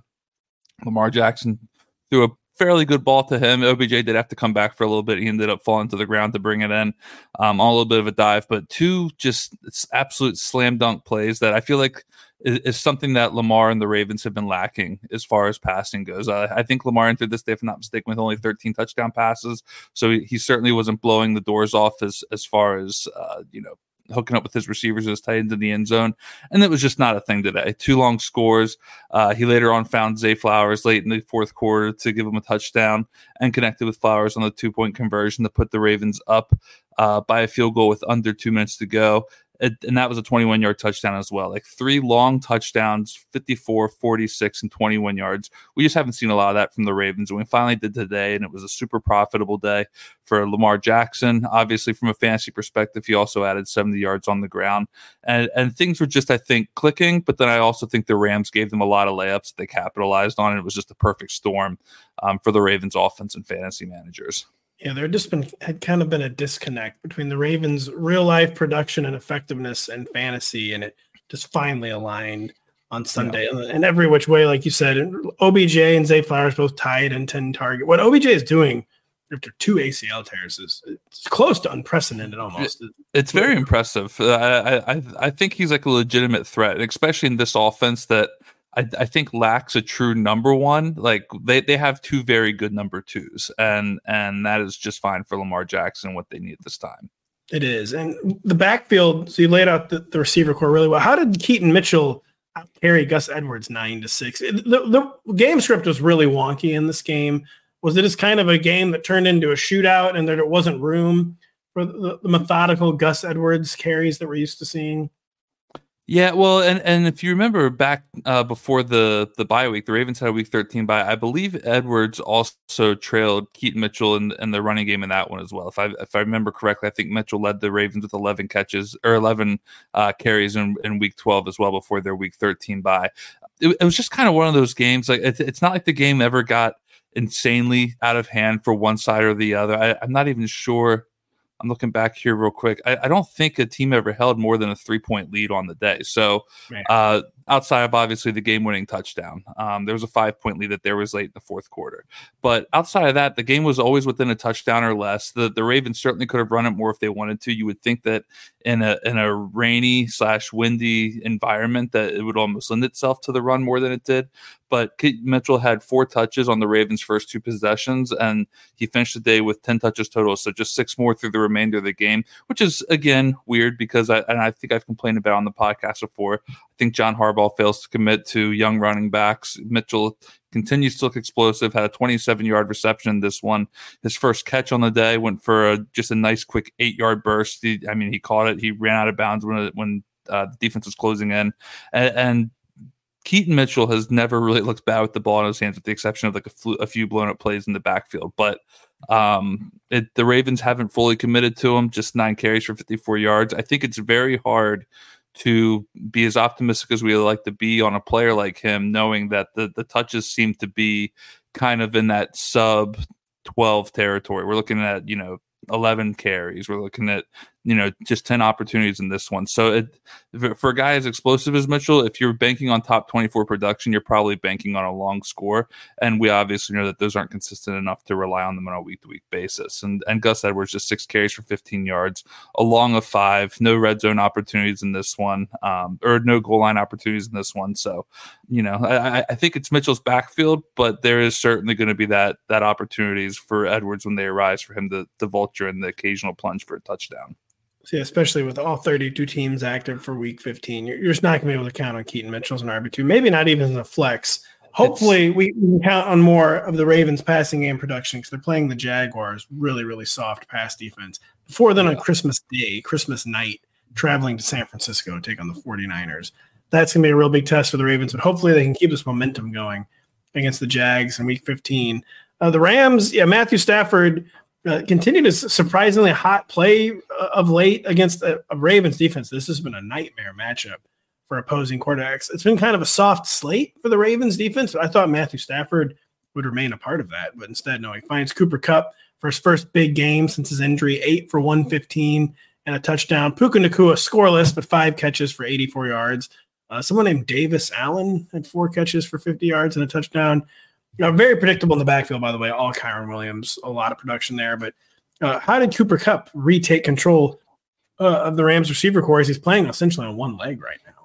Yeah, he's playing on one leg. He actually looked he actually looked kind of spry after the catch. I thought on a few plays. He had a long of 34, um, which was an impressive play. I, I, have to go back and look at my blurb real quick, but I think if I counted it correctly, Kupp had three receptions of 20 or more yards on the day. So an actual pretty big day uh, for Kupp, all things considered, giving just his injury history, even kind of what he's been through um, the, as far as this season goes. So yeah, three catches of 20 plus yards, just absolutely. I mean, that's that's vintage Kupp right there. It made plays after the catch. Uh, had had a big play late in the game to to get the Rams within field goal range on a 34 yard catch over Marlon Humphrey, who who got actually cooked on back to back plays by uh, Kupp, and then I believe it was Demarcus Robinson on the play before that, where Hart just you know the with the game on the line, Marlon Humphrey casually giving up 53 receiving yards on two pass attempts in his direction. Uh, it, it, was kind of one of those weird games where the offenses were just clicking and the defenses were not. Uh, but a couple of good 10 targets overall. It was his first game over 100 yards since I think like week two or something like that, like his second game of the season. So wow. uh, he, he he finally kind of got. I think we could say he got off the schneid. Is that is that like a baseball term that we use sometimes? It is. It is uh, a baseball. If by, there schneid, if by week two, you mean be gotten off of yes. By week two, you mean sorry to talk off or You're riveting podcasting there, but, but we mean we mean Cooper Kupp's second game of the season because he of course missed the first four games of the season. Okay, yeah, yeah I couldn't off the schneid. Um, a lot of baseball. Baseball's on the brain after the seven hundred million dollar contract. Um, That's right. I'm wondering when I'm getting mine. Um, but but but yeah. So so yeah. After Cooper Kupp's second game, he, uh, finally his first 100 yard game since then, uh, and he looked well. He made a lot of big plays, and obviously got the touchdown on a six yard score uh, in the second quarter. So um, or I'm sorry, in the third quarter, I believe. No, the second quarter. I'm looking at box scores. This is terrible podcasting. I'm sorry, um, but he did score and look good doing it, and was and was on in sync with Stafford throughout the day. Puka Nacua, you did mention, just five catches for 84 yards, still eight targets, and Nacua hasn't had a lot of big weeks in recent weeks. But the good news is, is that the Rams get the Commanders, and every single team ever to play the Commanders this year has pretty much looked good against that defense. So, uh, not that you were ever benching Puka Nacua, but if you're a Puka Nacua manager and you're wondering when one of those splash weeks could once again be on the way, my friends, I think it would be next week, week 15 against the Washington Commanders. Uh, Puka Nacua and Cooper Kupp could both feast in this one. And also, not to mention, Matthew Stafford, three straight games with three touchdown passes or more. I believe it's three, three, and then four um, that he had two weeks ago. So, um, yeah, I mean, Staff, Stafford's got playmakers. He, he's hooking up with them. Demarcus Robinson, I think he's now back to back weeks with the touchdown as well, insanely. So, uh, it, Stafford's kind of clicking. I think right now at this offense, it sucks. You know, as far as their playoff perspectives go, it kind of hurts that they ended up losing this one as they now take a game back in the NFC, which is obviously a very challenging conference. But overall, Stafford looked good. Again, both offenses were just clicking in this one in a game environment that certainly didn't look like it was going to be ideal for points. A, a 68 point total in this one was not what anyone I think expected heading into it. It was not boy, if you want a game environment that was not ideal for points, we have the Broncos. This really, I don't even know what you'd say they did. The the Chargers, they they beat them soundly, twenty four to seven, and it helps from the Broncos' perspective when the other team's starting quarterback breaks a finger on his throwing hand. Justin Herbert only makes it 17 throws for departing. He had 96 yards and a pick before leaving. Kind of just a fiasco offensive day for the Chargers. Uh, but the, we'll get to the Broncos a second. Not a lot to talk about the Broncos. But the big talk for the game, of course, was the hot hand situation in the Chargers backfield. But you know, shocker, it seems like Austin Ekeler maintained the closest thing resembling a hot hand. But what, what was going on with the Chargers backfield touches? So entering the day, Brandon Staley said that it was going to basically be a three-way committee. Uh, he did stick to that. Austin Ekeler led the way with 10 rushes. Isaiah Spiller surprisingly popped up with the second most rush attempts at six. And then Joshua Kelley, uh, just three carries for six yards. So it breaks down Ekeler 10 for 51 and one, Spiller six for 19, Ekeler three for six. It was certainly a better day for Ekeler, Averaging 5.1 yards per carry is not something we've been accustomed to seeing from him this year. Uh, he, he actually totaled 100 yards from scrimmage uh, and averaged, I think it was six and a half yards per touch, and he got a touchdown late in the game. So overall, a good enough day for Ekeler. He's kind of one of those guys where I think, especially, and we're, we're going to talk about the quarterback situation here in a minute, but I, I think that he continued to look good enough to to stave off any any running backs behind him from taking more touches than what Staley already gave him in a game like this.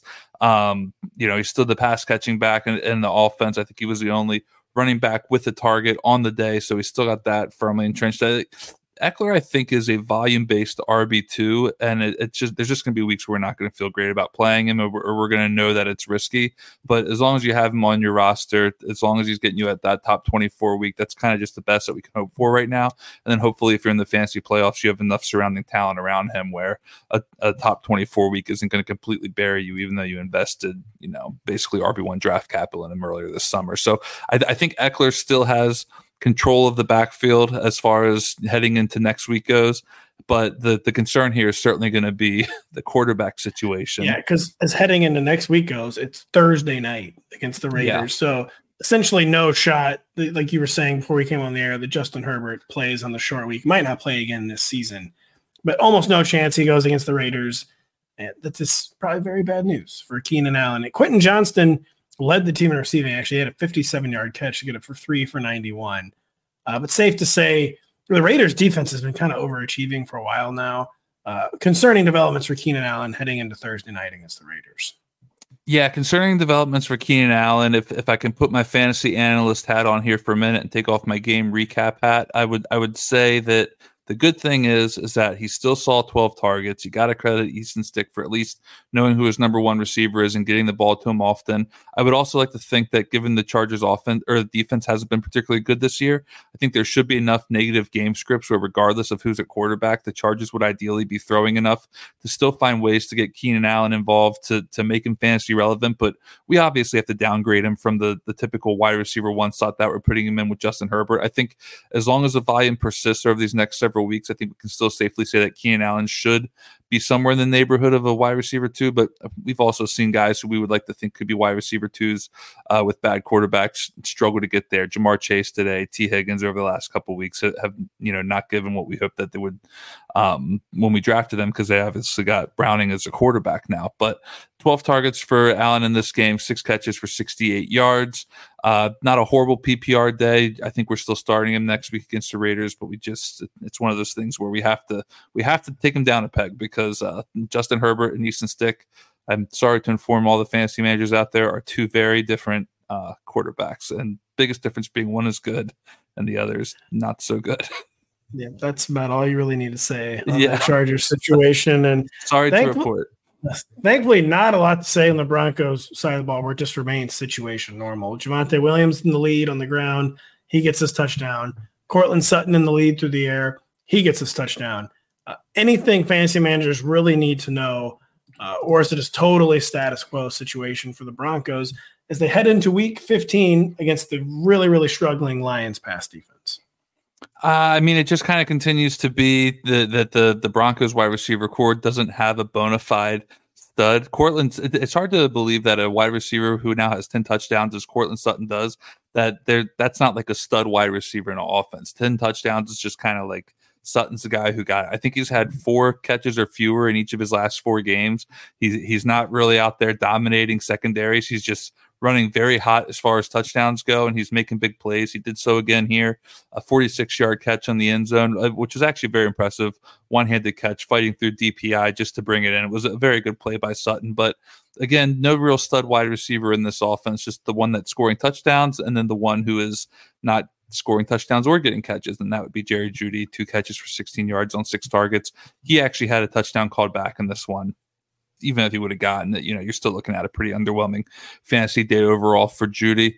Uh, Javonte Williams, 17 for 66 and one on the ground. Jaleel McLaughlin actually worked into this one a little bit. Um, I haven't watched a whole lot of Broncos, but I feel like five for 25 is pretty good. And maybe he's kind of the the RB2 to Williams as far as the, the early down attempts go. Samaje Perine only two carries in this one. So as we're prepping for fantasy playoffs, if you want to kind of read into those things a little bit and see if maybe there's someone we're stashing on your offense or on, on your bench for a, a stretch run in the fantasy playoffs, maybe McLaughlin is that early down guy you can count on. But then Perine continues to be locked in, in the passing game, caught all five of his targets for 36 yards. Um, which I, I, guess what I'm saying is everything that you said earlier, very much status quo. Um, I think the roles are pretty well defined in, in Denver right now, and they're now seven and six and in the midst of a, a playoff run. So I wouldn't expect them to pivot too much of what they're doing right now now if if they're going to keep on winning.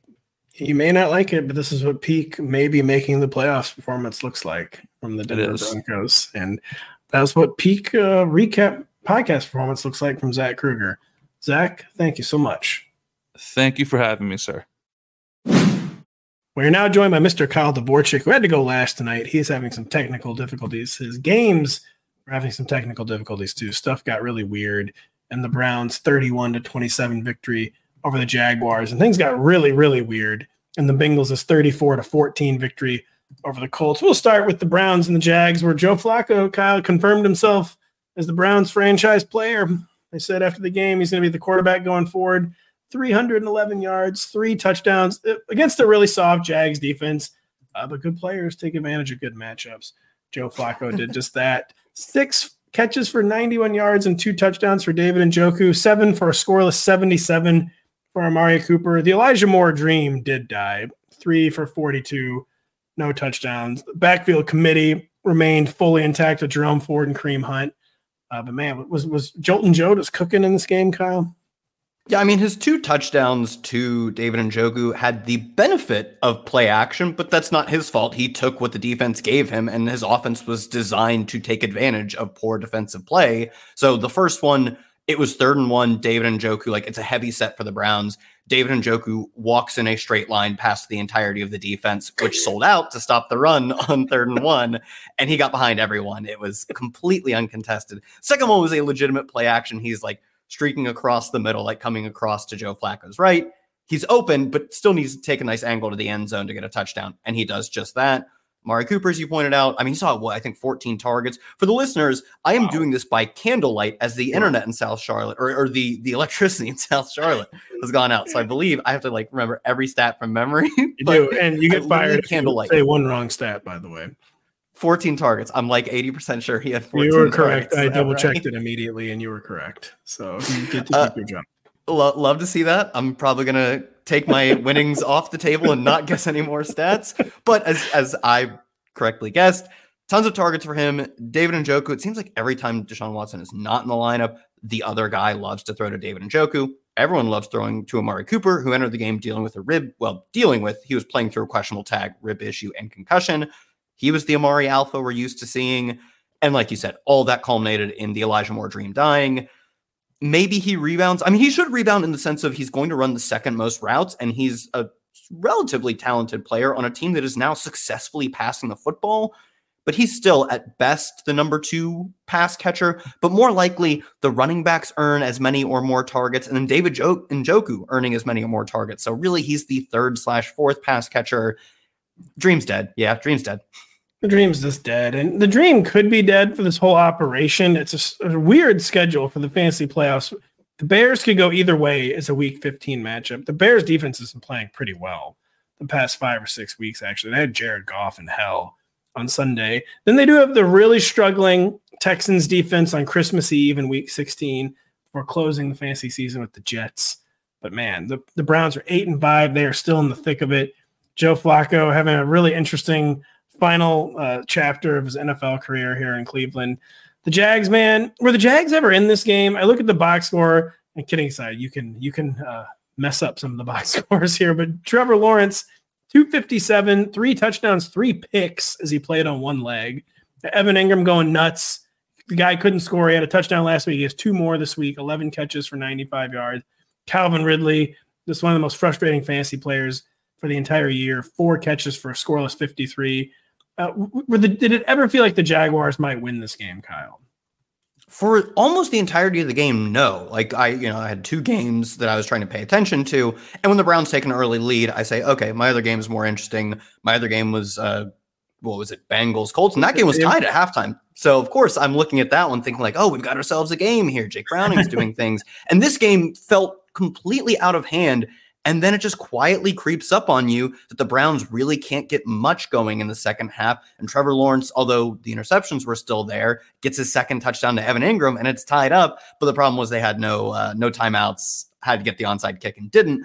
I will say at the end, though, they were legitimately alive to win this game. They were long shots, but they did make it a contested game. Whereas for like three quarters, I legitimately thought, I mean, I guess a few minutes into the first quarter, I still had hope. But for like half of this game at least, it felt like the Jags had no chance, but by the end, it crept up on you. They were legitimately in this. The Trevor Lawrence interceptions didn't feel like physical, mechanical flaws as caused by the ankle issue.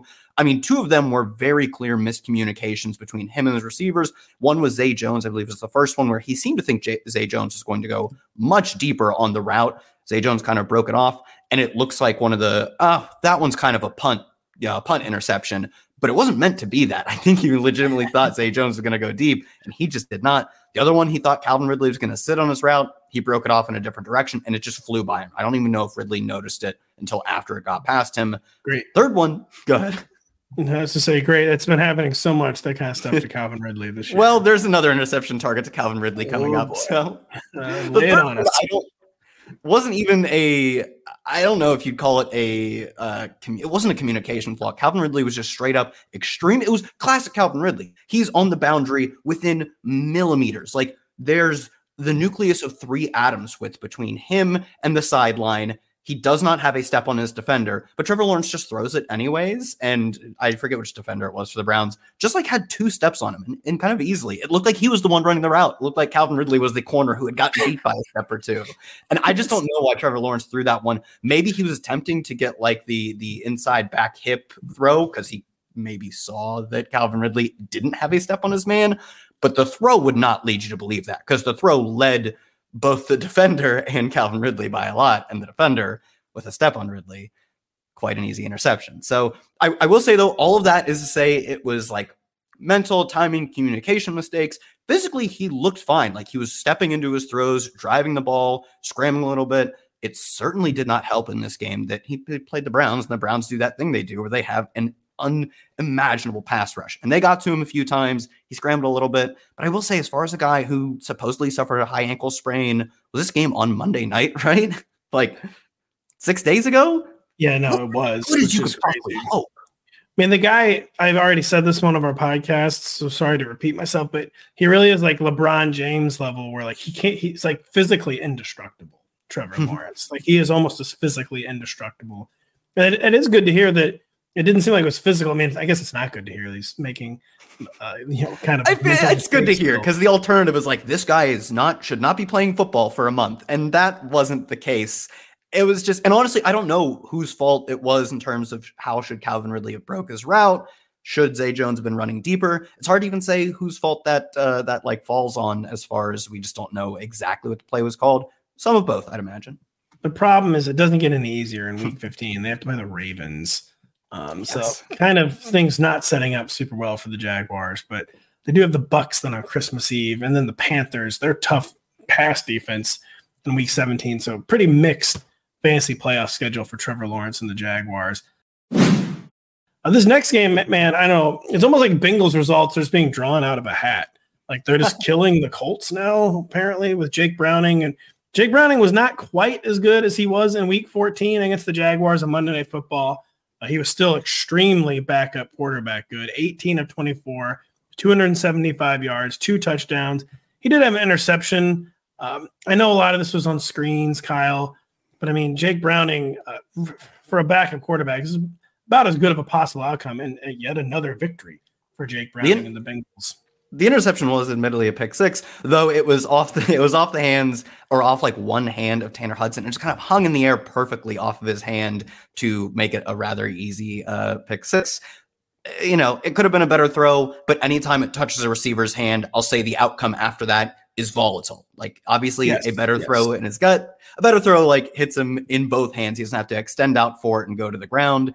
Is just caught and not tipped and maybe intercepted. But you know, the fact that it was intercepted and then taken back to the house, that could have gone any a number of ways. I've seen worse pick sixes by a lot, I'll say. So, on the other hand, though, so I, I, sort of reduced the blame on him for the pick six. I don't think it was as bad as other pick sixes I've seen this year oh man, the yak this guy got on. I mean, specifically three, basically three screens. Two uh, to Chase Brown, who had a bit of a breakout game for himself.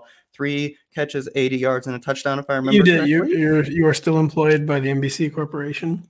Love to see that. Uh, came on like a 40 something yarder to Joe Mixon and a 50 something yarder to Chase Brown. That one was the touchdown. Mixon's didn't end up being a touchdown. And Chase Brown, per next gen stats, had the second fastest ball carrier time on this screen. He had an open runways that kind of helps you set up for a long or for a high miles per hour or whatever. But one, it's sort of like I said with Joe Flacco earlier. You take the layups the defense gives you. I don't want to give him a ton of credit for over 100 yards on three running, just those three running back screens alone, where the running backs had a perfect lane. It was well blocked by the offensive lineman. And of course, Brown ends up house calling his.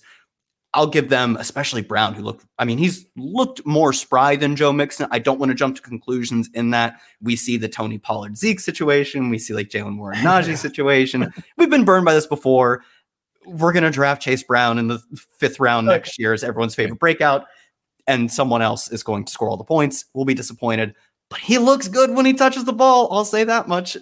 We love when what he's like a 25 year old rookie or whatever. I'm sure it'll be foolproof betting on him next year, but we, we absolutely will. Played a bunch of years in college, yeah. And so you don't want to take stuff away from Jake Browning, like you said, but we're, we're going to find out how real it was uh, in weeks 15. They're playing on a, a short week on Saturday against the Vikings. And Brian Flores has just been absolutely cooking and really, really making life miserable for opposing quarterbacks. So it's going to be a huge test in week 16 for Jake Browning. And so, yeah, the rest of the Bengals box score, by the way, uh, didn't really get home for Ja'Marr Chase. Three catches, 29 yards. Tee Higgins at two for 72. But it, it, certainly feeling scammy, the passing production, the, the production the Bengals had. We'll learn a lot against Brian Flores. And the Colts, it's weird. It's a pretty standard issue Colts box score. Eight catches for 95 yards for Michael Pittman. Josh Downs on his lower end, but three three for 32. Uh, things really went aground though on on the ground. No pun intended The second straight week that the fish don't get home, Kyle. With Zach Moss, uh, 13 carries, scoreless 28 yards. Is it as simple as saying that's where the Colts' chances for victory began and ended on Sunday? They just couldn't get anything going without Jonathan Taylor. Yeah, I mean that's the been the problem in back-to-back games. One of the problems, to be fair, in back-to-back games. They almost got, they almost got Zach Moss in the. Uh, we say the fish, but I, have played myself a fair share. And I, I believe me, I did too. I mean, I am a fish, but I played Zach Moss. So he one he had a 10 yard touchdown right up the gut, and it was called back by a penalty. He had other chances in the red zone and didn't get there. I mean, it certainly would have helped. Uh, Jonathan Taylor really needs to come back in week 15, I think, is what we're all saying. Uh, oh, we would we would kill for Taylor to come back. We really would, we would. for for our fantasy teams, our season long teams. As someone who wasn't thinking we'd get a top 10 rushing season by Zach Moss when I was drafting my mm-hmm. teams, we could use Jonathan Taylor back. I do think he'd provide a pretty notable spark. Yeah, Zach Moss, this kind of like the backup quarterback thing. The returns just start to diminish sometimes in these backups. They get overexposed in bigger sample sizes or just easier to game plan than opposing defenses know they actually have to take them seriously as a threat. That might be what's kind of going on with Zach Moss. They're also on a short week. Saturday against the Steelers. The Steelers defense has been taking on all kinds of water. Not a great matchup for Zach Moss. Not a great matchup for Gardner Minshew. They, they really need Jonathan Taylor back. And they, they haven't put him on injured reserve, which would suggest they expect him back either against the Steelers in week 15 or against the Falcons in week 16. Uh, but the, the Colts season uh, going the wrong direction a, a, a fast. They really, really need Jonathan Taylor back. And Kyle, I think we just really need to end this podcast. Yep, send us home. The lights in my house are back on, so I'm good to go for the night. We're, we're good to go. Thank you for for playing hurt tonight. I'll but say yeah, thanks to Kyle Dvorchak in a blackout. Thanks to Denny Carter. Thanks to Eric Samulski, Aditya Foldiore, Lawrence Jackson, Zach Kruger. Keep it locked to rotoworld.com. A lot of injuries again, unfortunately, this week. Fancy playoffs starting. You got to check out Kyle's 32 facts. Got to check out my rankings later this week. You got to check out Denny's regression files. A lot of, a lot of really good stuff. Um, so for Kyle, I'm Pat. Thank you so much for listening. We will be back later this week. Whether you're a morning person or a bedtime procrastinator, everyone deserves a mattress that works for their style. And you'll find the best mattress for you at Ashley. The new Tempur-Adapt collection at Ashley brings you one of a kind body conforming technology, making every sleep tailored to be your best. The collection also features cool to the touch covers and motion absorption to help minimize sleep disruptions from partners, pets, or kids. Shop the all new Tempur-Adapt collection at Ashley in store or online at ashley.com. Ashley, for the love of home. It's hard not to add a side of hot, crispy hash browns to your favorite McDonald's breakfast. It's even harder not to eat said hash browns before you get home. Ba-da-ba-ba-ba.